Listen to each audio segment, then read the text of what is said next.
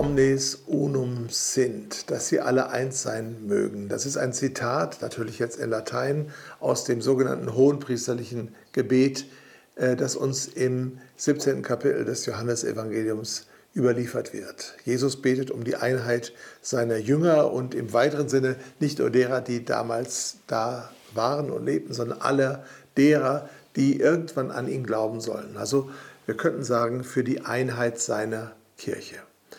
Wenn man heute auf die Kirche schaut oder die Kirchen, würde man sagen, hm, wie ist es gerade mit der Einheit so bestellt?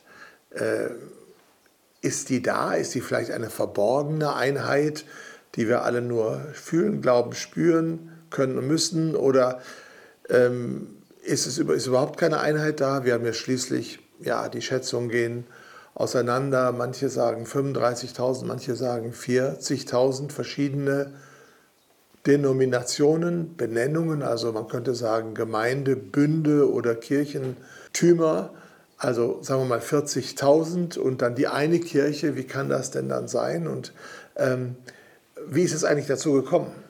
Und äh, welche geschichtlichen, welche kirchengeschichtlichen Entwicklungen hat es gegeben, dass wir heute da sind, wo wir sind? Und wie schlimm ist das eigentlich oder ist da auch eine Chance drin? Ähm, ja, das ist so ungefähr der Rahmen dessen, was ich versuchen möchte zu entfalten. Man kann das jetzt natürlich unterschiedlich nennen. Man kann sagen, ut omnes unum sint, das ist auch so ein Motto des YMCA International oder auch des Ökumenischen Rats der Kirchen, dass sie alle eins sein mögen. Man kann auch sagen, äh, ein Leib, viele Glieder. Ich würde es gerne mal anders nennen, nämlich der große Strom, weil mir hilft dieses Bild der Kirche oder der Gemeinde als eines Stroms ein bisschen mehr mit der Realität dieser Weltchristenheit, wie sie sich entwickelt hat, fertig zu werden. Also ich stelle mir das sozusagen vor wie ein Strom. Da fängt eine Quelle an zu fließen und sie spaltet sich, sie trennt sich, sie differenziert sich aus in viele, viele einzelne Ströme. Und unter diesem Bild des Stromes, äh, glaube ich, kann man sich die Weltkirche und auch die Geschichte der Weltchristenheit äh, ganz gut vergegenwärtigen. Mir hilft es. Sagen wir mal, das Urdatum der Kirche, der christlichen Gemeinde, mit Kirche meine ich jetzt wirklich einfach nicht ein Gebäude, sondern ich meine sozusagen die, der, der, der Korpus derer, die an Jesus Christus glauben, ist der Pfingsttag, Auferstehung Jesu, davor Kreuzigung Jesu, das Wirken Jesu, das Kommen Jesu. Äh, alles führt hin dann zu diesem Punkt, den wir in dem dritten großen Fest des Kirchenjahres feiern, zum Pfingsttag. Manche sagen, das ist der Geburtstag der Kirche. So, und die erste Kirche, die erste Christenheit bestand zunächst einmal aus den Jüngern Jesu, der Familie Jesu, auch das lesen wir zum Beispiel in Apostelgeschichte 2, und bestand dann aus denen, die äh, in der ersten Zeit dazu kamen. Da waren noch viele ehemalige Jünger, der Jüngerkreis Jesu war ja größer als nur die zwölf. Es wird von Frauen berichtet, die Jesus nachfolgen. Es wird im Lukas-Evangelium Kapitel 10 von 70 Jüngern berichtet, die Jesus aussendet. Es wird von Paulus äh, berichtet, dass er, als er Christ wurde, das war wahrscheinlich im Jahr 34, 33, 34, drei Jahre, vier Jahre nach Kreuzigung und Auferstehung und nach Pfingsten, dass er schon äh, verbindlich gehört hat, dass 500 Schwestern und Brüder, also Christen, Menschen, Jesus auf einmal gesehen haben. Wahrscheinlich kann man sich das in Galiläa vorstellen. Also es gab schon einen großen Kreis. Am Pfingsttag waren 120 zum Gebet zusammen und es äh, sind dann an diesem Tage äh, ungefähr 3000 Leute getauft worden. Also diese erste Christenheit bestand primär aus den denen, die schon Jünger Jesu gewesen waren zu seiner Lebzeit und denen, die am Pfingsttag und dann in den folgenden äh, Monaten, Jahren und Jahrzehnten dazu kamen, vor allen Dingen zunächst einmal im äh, Bereich von Judäa, äh, von Galiläa, von Samaria, vielleicht auch also in dem Heiligen Land, in dem Gebiet äh, des heutigen Staats Israel und auch der Westbank und teilweise vielleicht auch Jordanien. Die waren zunächst einmal Juden und das, was Luther in der alten Luther-Übersetzung Judengenossen nennt, man könnte auch sagen Gottesfürchtige aus anderen Völkern, anderen Religionen, die sich dem Judentum angeschlossen haben. Und da gab es äh, auch verschiedene äh, Möglichkeiten. Es gab die als Judengenossen oder als weitere, äh, sozusagen ein weiterer Kreis Gottgläubige waren, die aber nicht äh, ganz zu Juden wurden, die also nicht äh, das jüdische Ritualgesetz auf sich nahmen, auch nicht äh, die Beschneidung dann annahmen bei den Männern, aber sich dennoch zur Synagoge hielten. Und es gab natürlich die echten Proselyten, die also übertraten zum Judentum. Die erste Christenheit ist also zunächst einmal jüdisch geprägt. Wenn man jetzt 2000 Jahre weitergeht, oder um es ganz genau zu sagen, 1980, 90 Jahre, das ist ja etwa vom Pfingstfest entfernt, würde man sagen, ja, okay, ähm, heute ist es ja anders. Also heute, wenn man in die Welt schaut, ist die Weltchristenheit nicht primär jüdisch geprägt. Es wird sogar disk diskutiert, ob es okay sei, dass Juden an Jesus Christus glauben. Ja, das, es gibt sogar Kirchen, die sagen, wir sollten äh, keine Verkündigung gegenüber Menschen jüdischen Glaubens äh, oder vom jüdischen Volk machen, weil das ist nicht okay. Ähm, dies ist ein großes Thema, kann man darüber diskutieren. Man kann auch darüber diskutieren, ob wir als Deutsche vielleicht da auch eine besondere äh, Zurückhaltung üben sollten aufgrund der furchtbaren Vergangenheit und der Schuld, die wir auf uns geladen haben. All das will ich einfach jetzt mal weglassen und wollte nur ganz kurz darauf hinweisen, die erste Christenheit, die erste Gemeinde war jüdisch.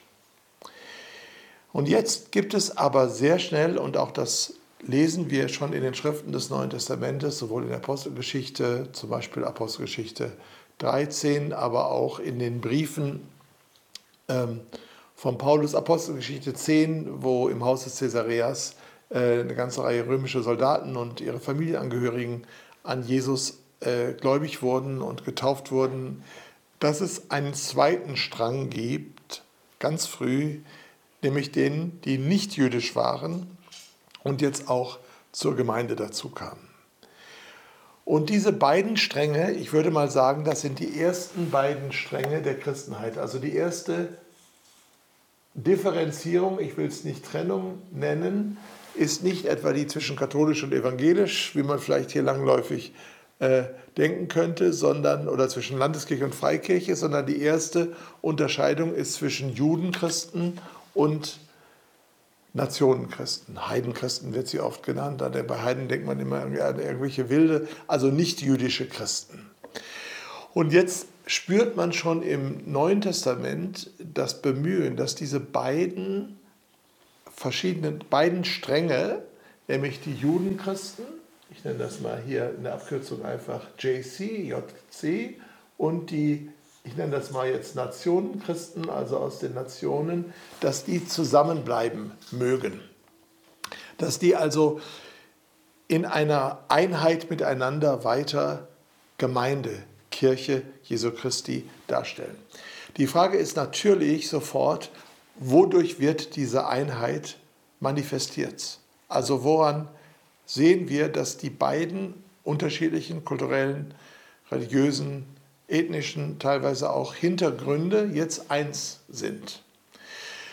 Also müssen die alle die gleiche Kleidung tragen, äh, müssen die alle die gleiche Sprache sprechen. Äh, und das war ein großes Thema. Und es gab eine große Fraktion unter den Judenchristen, die sagten, auch die Christen aus den Nationen, wir nennen jetzt mal ein paar Araber, Griechen, äh, Römer, möglicherweise auch schon erste Germanen, also Kopten, Ägypter vielleicht, äh, die müssten auch Juden werden, um an Jesus glauben zu können. Also sie müssten quasi ähm, ihr, hier auf diese Seite rüberkommen, indem sie sich beschneiden lassen und so. Wenn man den Galaterbrief äh, liest, dann äh, schaut, sieht man ganz genau, dass Paulus an dieser Stelle ähm, dagegen kämpft und dass er um die Einheit in Verschiedenheit kämpft, dass er also äh, versucht deutlich zu machen, nein, das Vereinigende ist der Glaube in Christus. Hier ist weder Mann noch Frau, weder Jude noch Nicht-Jude, äh, weder Freier noch Sklave, sondern wir sind alle eins in Christus. Und diese Einheit in Christus ist aber eine Einheit in Verschiedenheit, die nicht automatisch äh, alles eins macht. Es ist also eine Einheit und keine Uniformität. Eine wichtige Unterscheidung zwischen Unitas, lateinisch Einheit, ich schreibe es mal hier, Unitas, die uns aufgetragen ist. Man kann auch vielleicht sagen, die uns durch Christus sowieso schon geistig geschenkt ist. Und eine Uniformitas, eine äh, Gleichförmigkeit.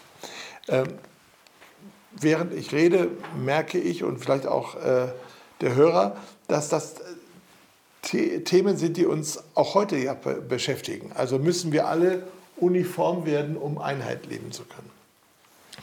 Die frühe Christenheit hat sich dagegen entschieden, zum Beispiel im Apostelkonzil, das ist nachzulesen, also ich nehme aus dem ganzen Neuen Testament diese beiden Bibelstellen, einmal Apostelgeschichte 15, wo uns vom Apostelkonzil berichtet wird, und auch der Galaterbrief, wo es auch intensiv um die Frage geht.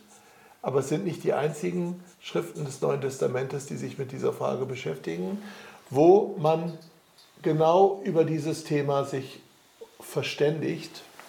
Und wir lernen, dass im Apostelkonzil äh, es eine Entscheidung gab, nämlich dass die Nicht-Juden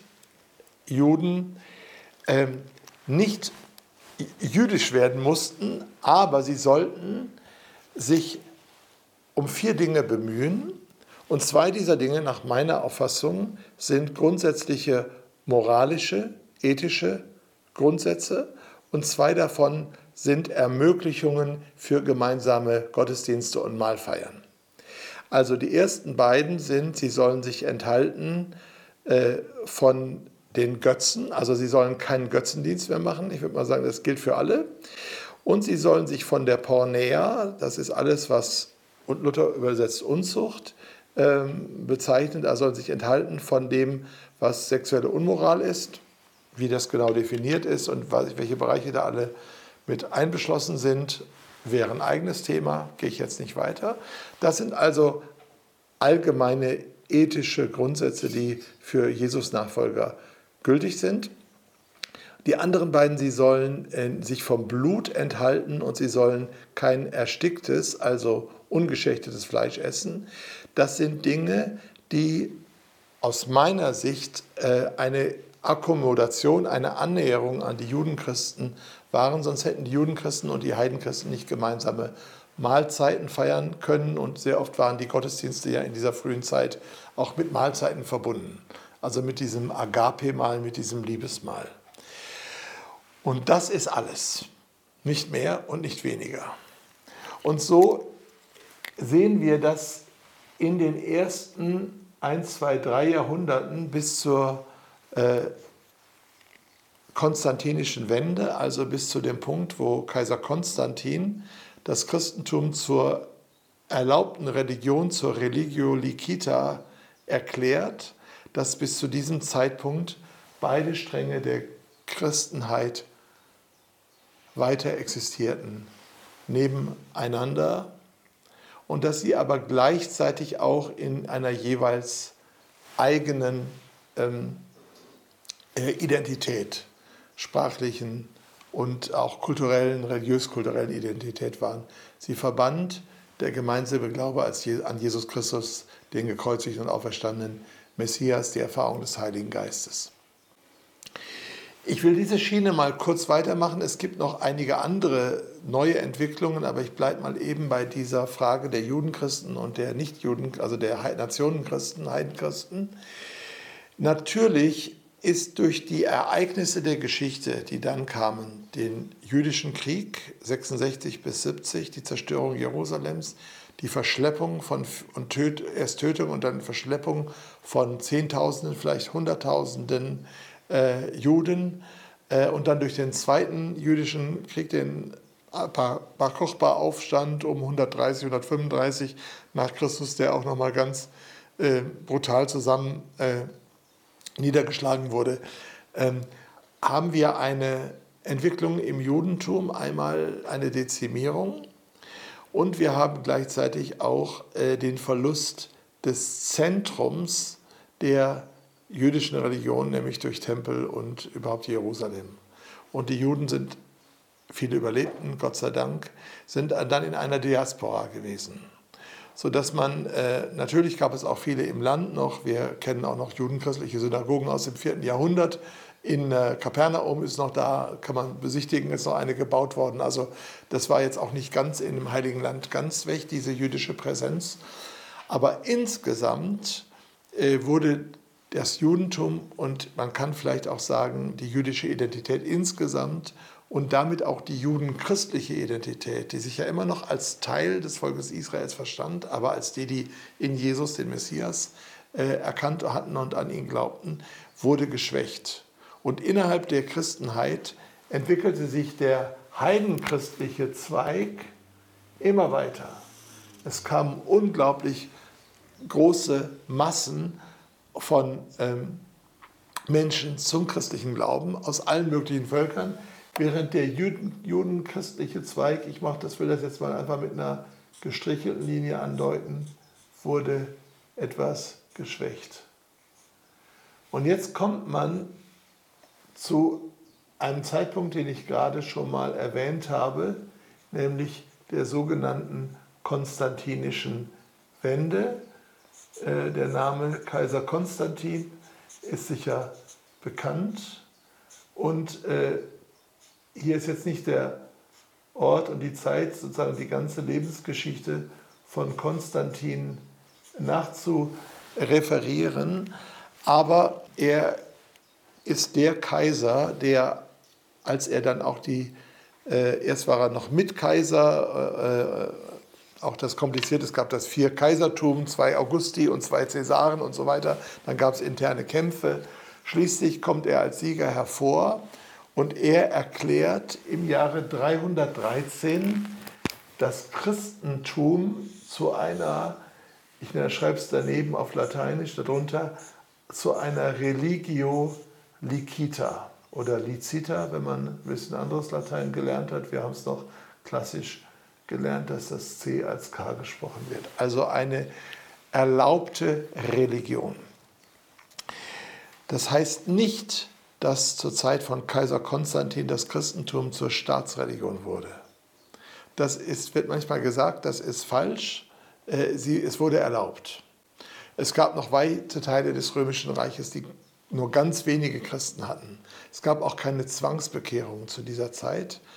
Ja, es gab auch einen gewissen Ran in die christlichen Kirchen, aber da sind auch die Historiker äh, sich unterschiedlicher Meinung und manche sagen, dass das oft als etwas übertrieben dargestellt wird, also übertrieben intensiv dargestellt werden.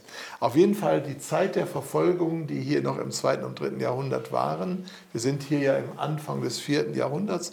Man muss sich immer klar machen, drei 113 zum Beispiel ist im vierten Jahrhundert. Ja, das, man muss immer da ein bisschen so, so wie am Geburtstag, muss man ein bisschen aufpassen. Ne? Ich bin im 63. Lebensjahr, aber ich bin noch nicht 63, ich bin noch 62. So ähnlich ist das mit dem vierten und dritten Jahrhundert. Also, in dieser Zeit gab es noch viele Verfolgungen. Als wir jetzt zurück zum Judentum und äh, Nationenchristentum etwa an diese Grenze kommen, ist das Judenchristentum schon sehr geschwächt oder es ist, sagen wir mal, äh, numerisch wenig. Das hängt einmal damit zusammen, dass viele Judenchristen, also Menschen, die an Jesus glaubten, äh, die äh, jüdisch waren, haben gesagt, ja, mir ist das Jude-Sein vielleicht gar nicht so wichtig und sind einfach in dem allgemeinen Strom der Kirche eingetaucht. Viele haben vielleicht auch geheiratet, weil wenn man dann halt zusammen in einer Kirche, einer Gemeinde ist, in, äh, dann äh, hat man ja vielleicht auch mal äh, den Auge auf jemanden geworfen oder man heiratet untereinander. Also das Juden, Christentum als solches wurde schwächer. Ähm, und ähm, wenn man jetzt kirchengeschichtliche Bücher liest, dann äh, wird manchmal von judenchristlichen Sekten geredet. Ich halte ganz grundsätzlich das Reden von Sekten sehr gefährlich, weil erstens ist es ein diskriminierender Begriff und zweitens ist es ein Begriff, der ähm, immer aus einer bestimmten Perspektive ist. Also aus orthodox, russisch-orthodoxer äh, Perspektive sind möglicherweise ähm, Protestanten eigentlich Sektierer. Ja?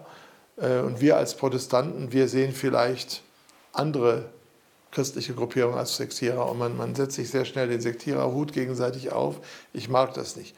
Aber äh, weil ich glaube, es auch nicht die Realität äh, äh, beschreibt, weil oft sozusagen die dominante Gruppe, die aus irgendwelchen Gründen auch numerisch oder politisch dominant ist, dann sich das Recht äh, anmaßt, andere als Sekten zu äh, bezeichnen. Und von einer Beschimpfung her bis zu einer Verfolgung ist manchmal nur ein ganz kurzer Weg. Auf jeden Fall, die judenchristlichen Gemeinden, solange sie noch auch eigenständig waren, offenbar auch nochmal auf Kapernaum zu sprechen zu kommen, gab es in Kapernaum eine judenchristliche Gemeinde im umgebauten Haus des Petrus. Also jeder, der mal nach Kapernaum kommt, kann sich das anschauen. Das ist einmal die große, massive jüdische Synagoge und 80 Meter entfernt maximal ist auf der anderen Seite die judenchristliche Versammlungsstätte im ehemaligen Haus des Petrus oder genauer gesagt seiner Schwiegermutter. Ähm, also die wurden dann teilweise rausgedrängt und frühe Kirchenväter, also sagen wir mal die nicht ganz frühe, aber die Kirchenväter des ähm, ähm, 4. Jahrhunderts haben sie dann mit so Namen wie Ebioniten oder Nazarener äh, bezeichnet. Und das sind offenbar dann schon äh, Begriffe, die eher abwerten sollten und nicht unbedingt nur äh, eine einfache Beschreibung sein sollten. Nazarener, Ebioniten. Äh, man spricht dann von judenchristlichen Sekten. Nazarener ist klar von Jesus von Nazareth. Ähm, äh, bei den Ebioniten ist es wahrscheinlich so, da ist man sich nicht ganz einig, dass es von äh, einem äh, hebräischen Wort Evion, arm, kommt, also die Armen, und dass das eine Selbstbezeichnung war, die Armen im Geiste, selig sind die Armen im Geiste oder die geistig Armen. Oder im Lukas-Evangelium heißt es anders als bei Matthäus dann einfach nur selig sind die Armen, wahrscheinlich hat Jesus beides gesagt mal, ähm, und äh, also die Armen, die sozusagen ganz auf die Seite Gottes sich stellen und als die Armen die nichts in sich haben, alles von ihm erwarten. Also eigentlich ein schöner Name, aber es ist dann aus der großkirchlichen Sicht, die, also diese wird immer größer, vielleicht kann ich den ja mal ein bisschen dicker zeichnen hier, um das ein bisschen zu verdeutlichen, diesen immer breiter werdenden Strom äh, des Nationen- oder Heidenchristentums, was ja eine fröhliche und gute Entwicklung ist, dass immer mehr Menschen Christen wurden, aus meiner Sicht jedenfalls, äh, waren die aber so ein bisschen am Rand gedrängt. So, und nach der sogenannten konstantinischen Wende hört man immer weniger von diesen Judenchristen. Manche, wie gesagt, sind einfach vielleicht durch Heirat oder sind einfach aufgegangen und sind jetzt nicht gestorben. Andere sind so ein bisschen an den Rand gedrängt.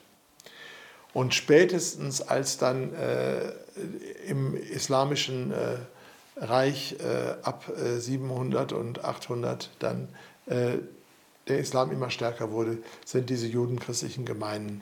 Da gab es offenbar noch welche, aber sind die dann äh, irgendwann äh, verschwunden. Also jedenfalls, wir können sie geschichtlich dann kaum noch nachweisen. Und so reden wir etwa ab dieser Zeit von der Gesamtchristenheit als von der Reichskirche. Warum? Nicht, weil sie so reich war, sondern weil sie halt im römischen Reich war.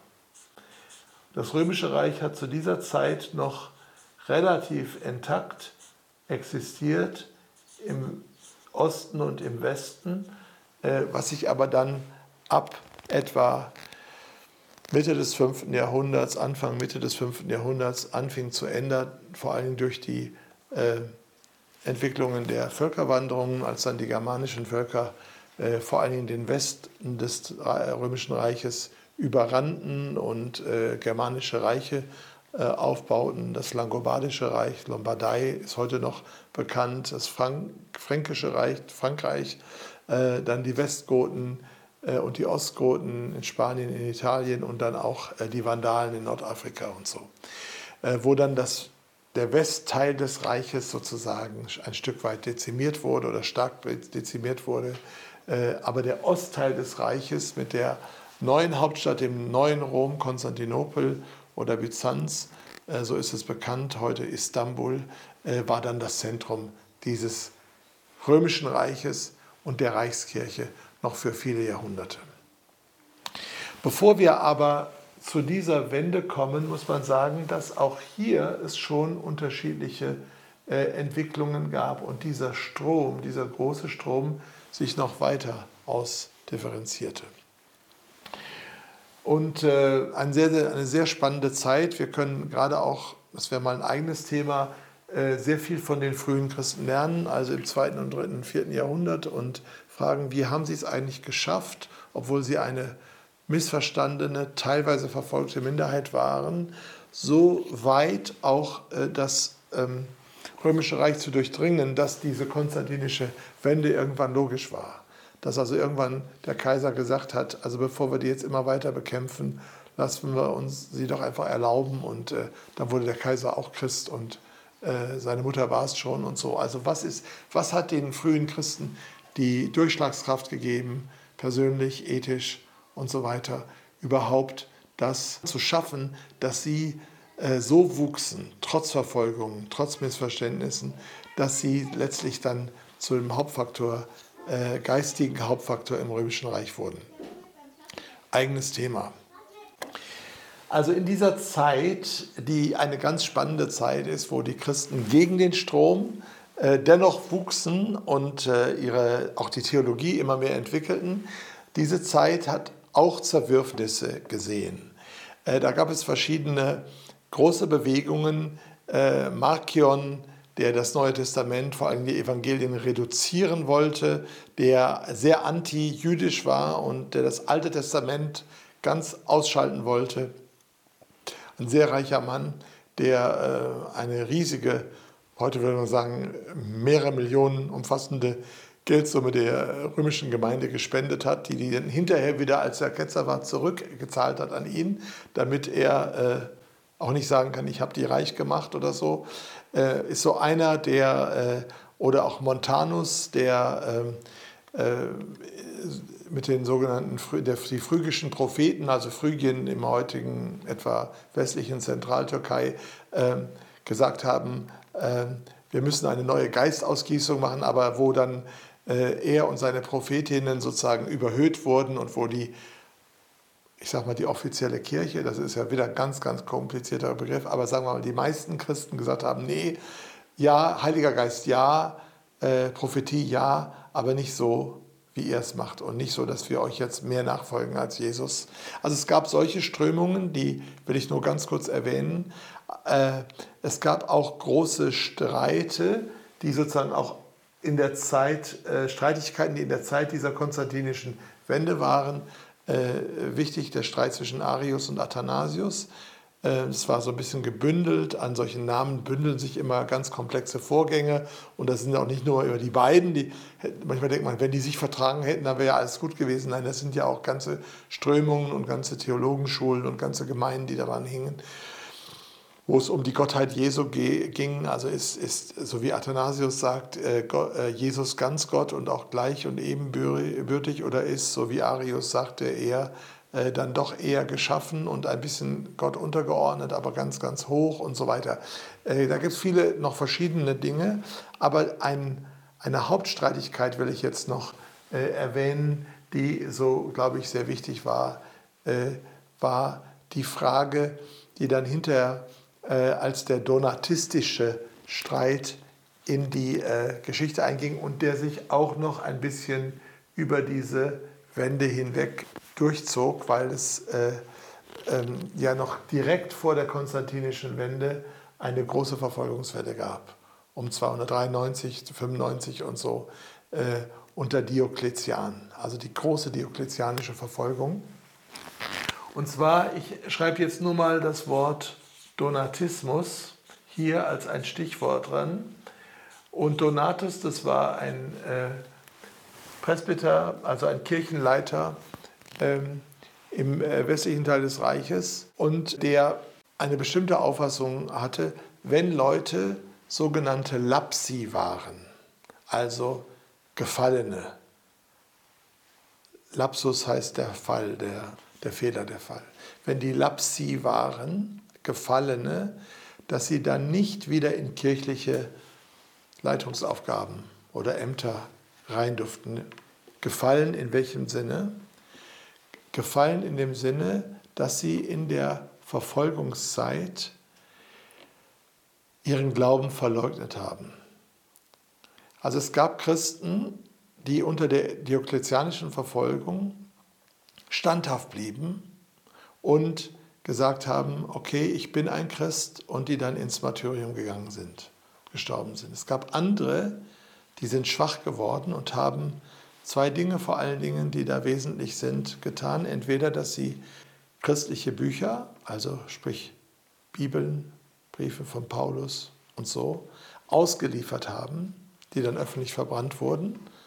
Und Bücher waren sehr, sehr wertvoll, weil es ja noch keinen Buchdruck gab und es musste alles mühsam per Hand und ordentlich und ohne Fehler möglichst niedergeschrieben werden. Also die, diese großen Schätze der Bücher, äh, die ja Gottes Wort enthielten, dann den römischen Autoritäten überantwortet haben äh, zur Vernichtung und die dem sogenannten Genius, also dem Geist äh, der Göttlichkeit des Kaisers geopfert haben. Das war oft ganz nur mit einem Weihrauchkügelchen. Äh, Man musste einfach vor einem Kaiserbild, wo so ein bisschen Feuer brannte, sozusagen äh, da eine Kugel hinschmeißen und im Grunde jetzt ein, zwei Sätze sagen und damit äh, dem Genius des Kaisers äh, opfern. Und schon hatte man, war man okay, weil nämlich den Christen ja vorgeworfen wurde, sie wären Atheisten, also die nicht an die Götter glauben und auch nicht an die Göttlichkeit des Kaisers glaubten. So, manche sind weich geworden, viele sind vielleicht auch weich geworden, haben gesagt, um meiner Kinder willen, um meiner Zukunft willen, um wessen willen auch immer, ich habe Angst, ich kann das nicht, haben sozusagen äh, ihren Glauben verleugnet. Vielleicht haben sie es auch gesagt, im Herzen glaube ich weiter, aber ich mache es jetzt mal pro forma, um mir das Leben zu retten. Als jetzt diese Zeit der äh, Verfolgung vorbei war, kamen diese Leute wieder zurück zur Gemeinde und haben gesagt, äh, hi, hier sind wir wieder. Wir waren mal kurz in der Versenkung verschwunden.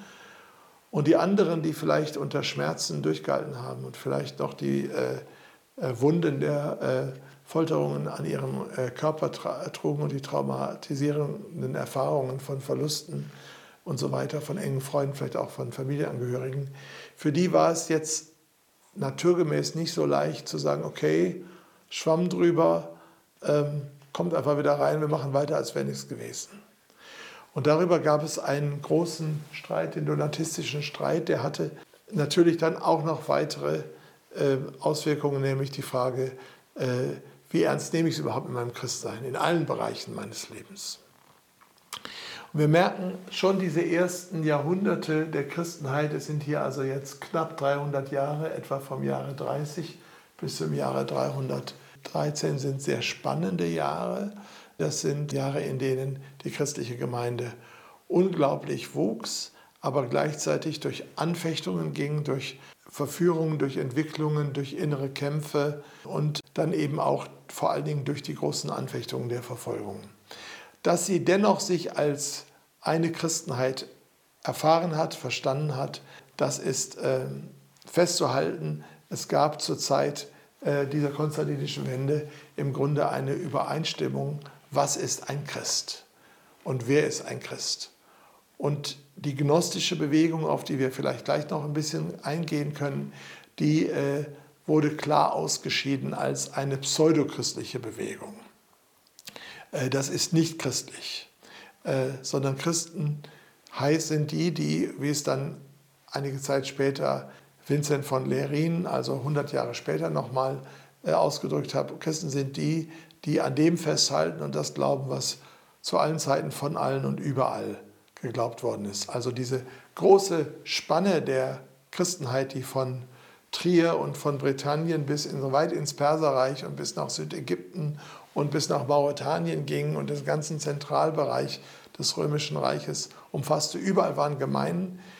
Die hatten natürlich nicht die Kommunikationsmöglichkeiten wie heute, aber sie hielten zusammen, indem sie, letztes Stichwort, an der Überlieferung festhielten.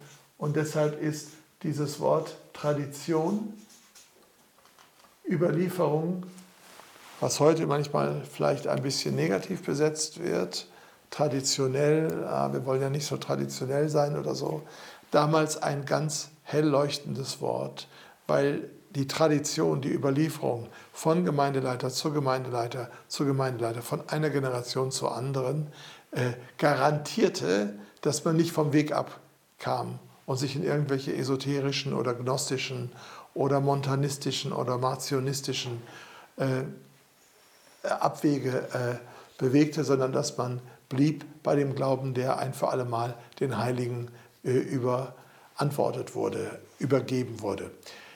Soweit ein kleiner Blick dieses großen Stromes. Wir sind jetzt im Jahre 313 bei der sogenannten Konstantinischen Wende.